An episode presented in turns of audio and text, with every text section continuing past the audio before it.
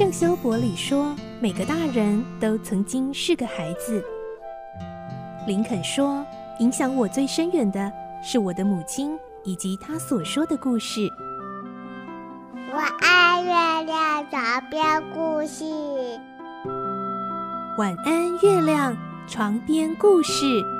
小青姐姐邀请每一位大孩子、小孩子一起听故事，不管多忙，也要和你一起听故事。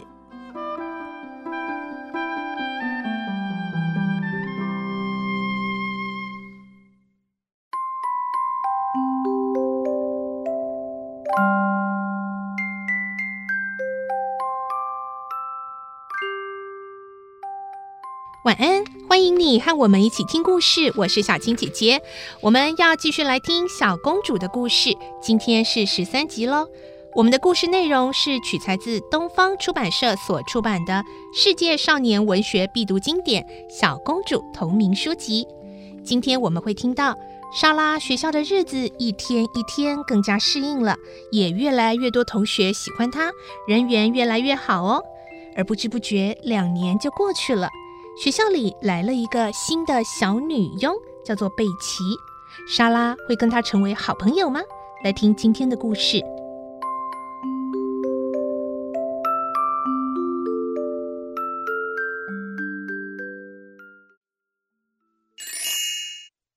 小公主十三集，贝奇。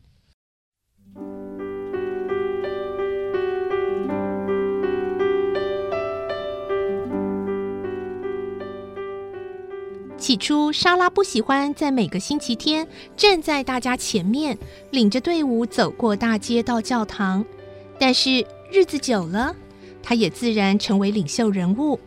她不像拉比亚那样爱欺负人，因此获得大家的敬重。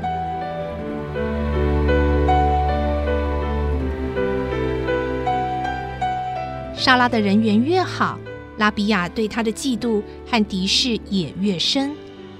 拉比亚时常背地里说莎拉的坏话，为了要和莎拉竞争，无论服装、文具或玩具等，都尽量买最好最贵的。只可惜，不管他花费多大的苦心，总比不上莎拉。莎拉有一种吸引力，就是她很会讲故事，在乏味的事经她口中说出来，立刻变得神秘而有趣。他自己编的故事更有创意，大家都听得十分入神，仿佛置身在故事里。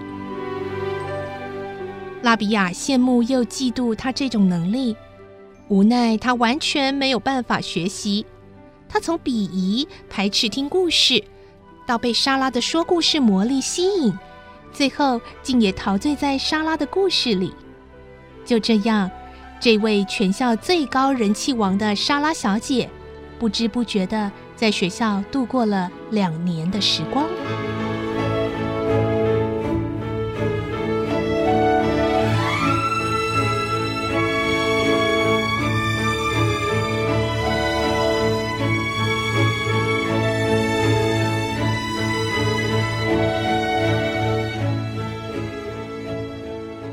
后，又是一个冬天的日子，莎拉一如往常被同学包围着。坐在活动室的沙发上讲故事，忽然有个穿着破衣服的小女孩抱着一个沉重的煤炭箱子走了进来。那女孩原先跪在壁炉前，忙着往炉里掏炭灰、添煤炭，后来渐渐被莎拉所讲的故事吸引了，动作变得越来越慢。莎拉注意到他，为了让他也能听清楚。便故意提高说话的声音。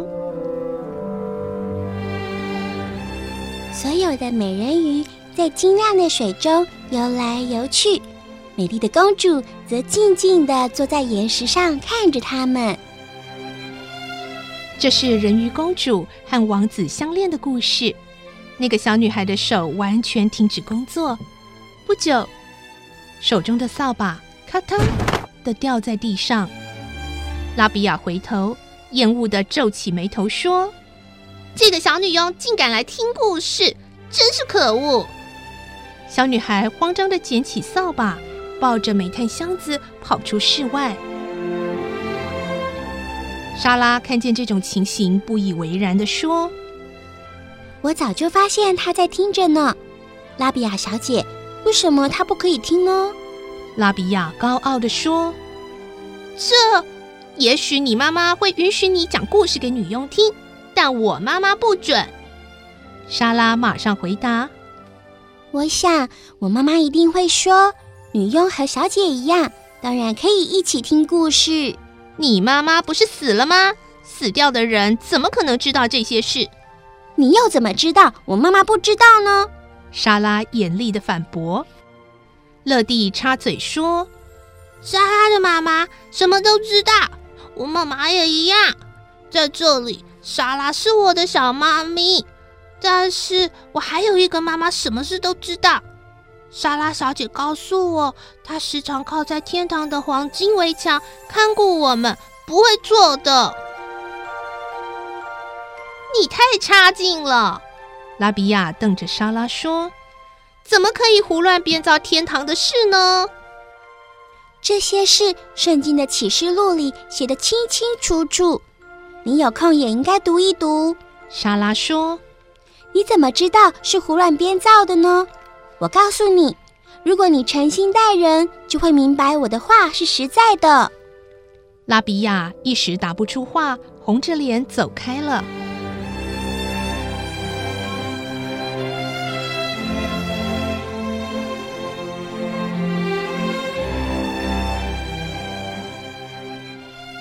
当天晚上，莎拉问马勒特：“请问那个打扫壁炉的女孩子叫什么名字？”哦，那个小女佣啊，她叫贝奇。马勒特告诉他一些关于那孩子的事。贝奇是两三天前才来的小佣人，除了做厨房的工作，还不时得接受其他人的差遣。马勒特在厨房就常听到有人喊：“贝奇，来做这个。”或是“贝奇，去做那个。”他不是替人奔走跑腿。就是替人擦皮鞋、搬运沉重的煤炭箱、扫地、擦玻璃、洗地板等等。可能由于太过劳累，导致他发育不良，十四岁却看起来只有十岁的样子。他哦，很可怜呐、啊。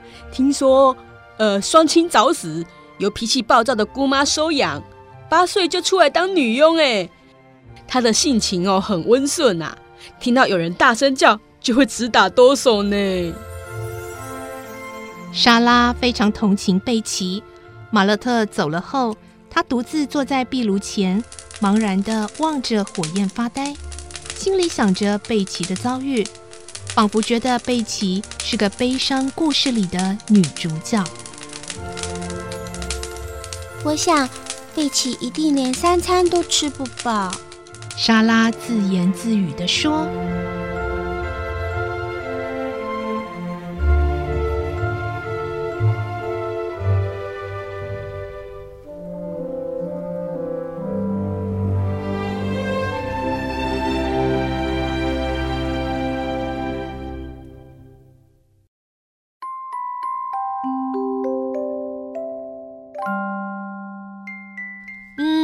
原来这个小女佣贝奇是比莎拉还要大的一个女孩呢。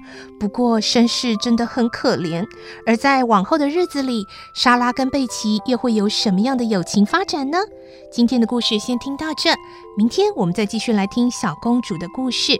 我是小青姐姐，祝你有个好梦，晚安，拜拜。小朋友要睡觉了，晚安。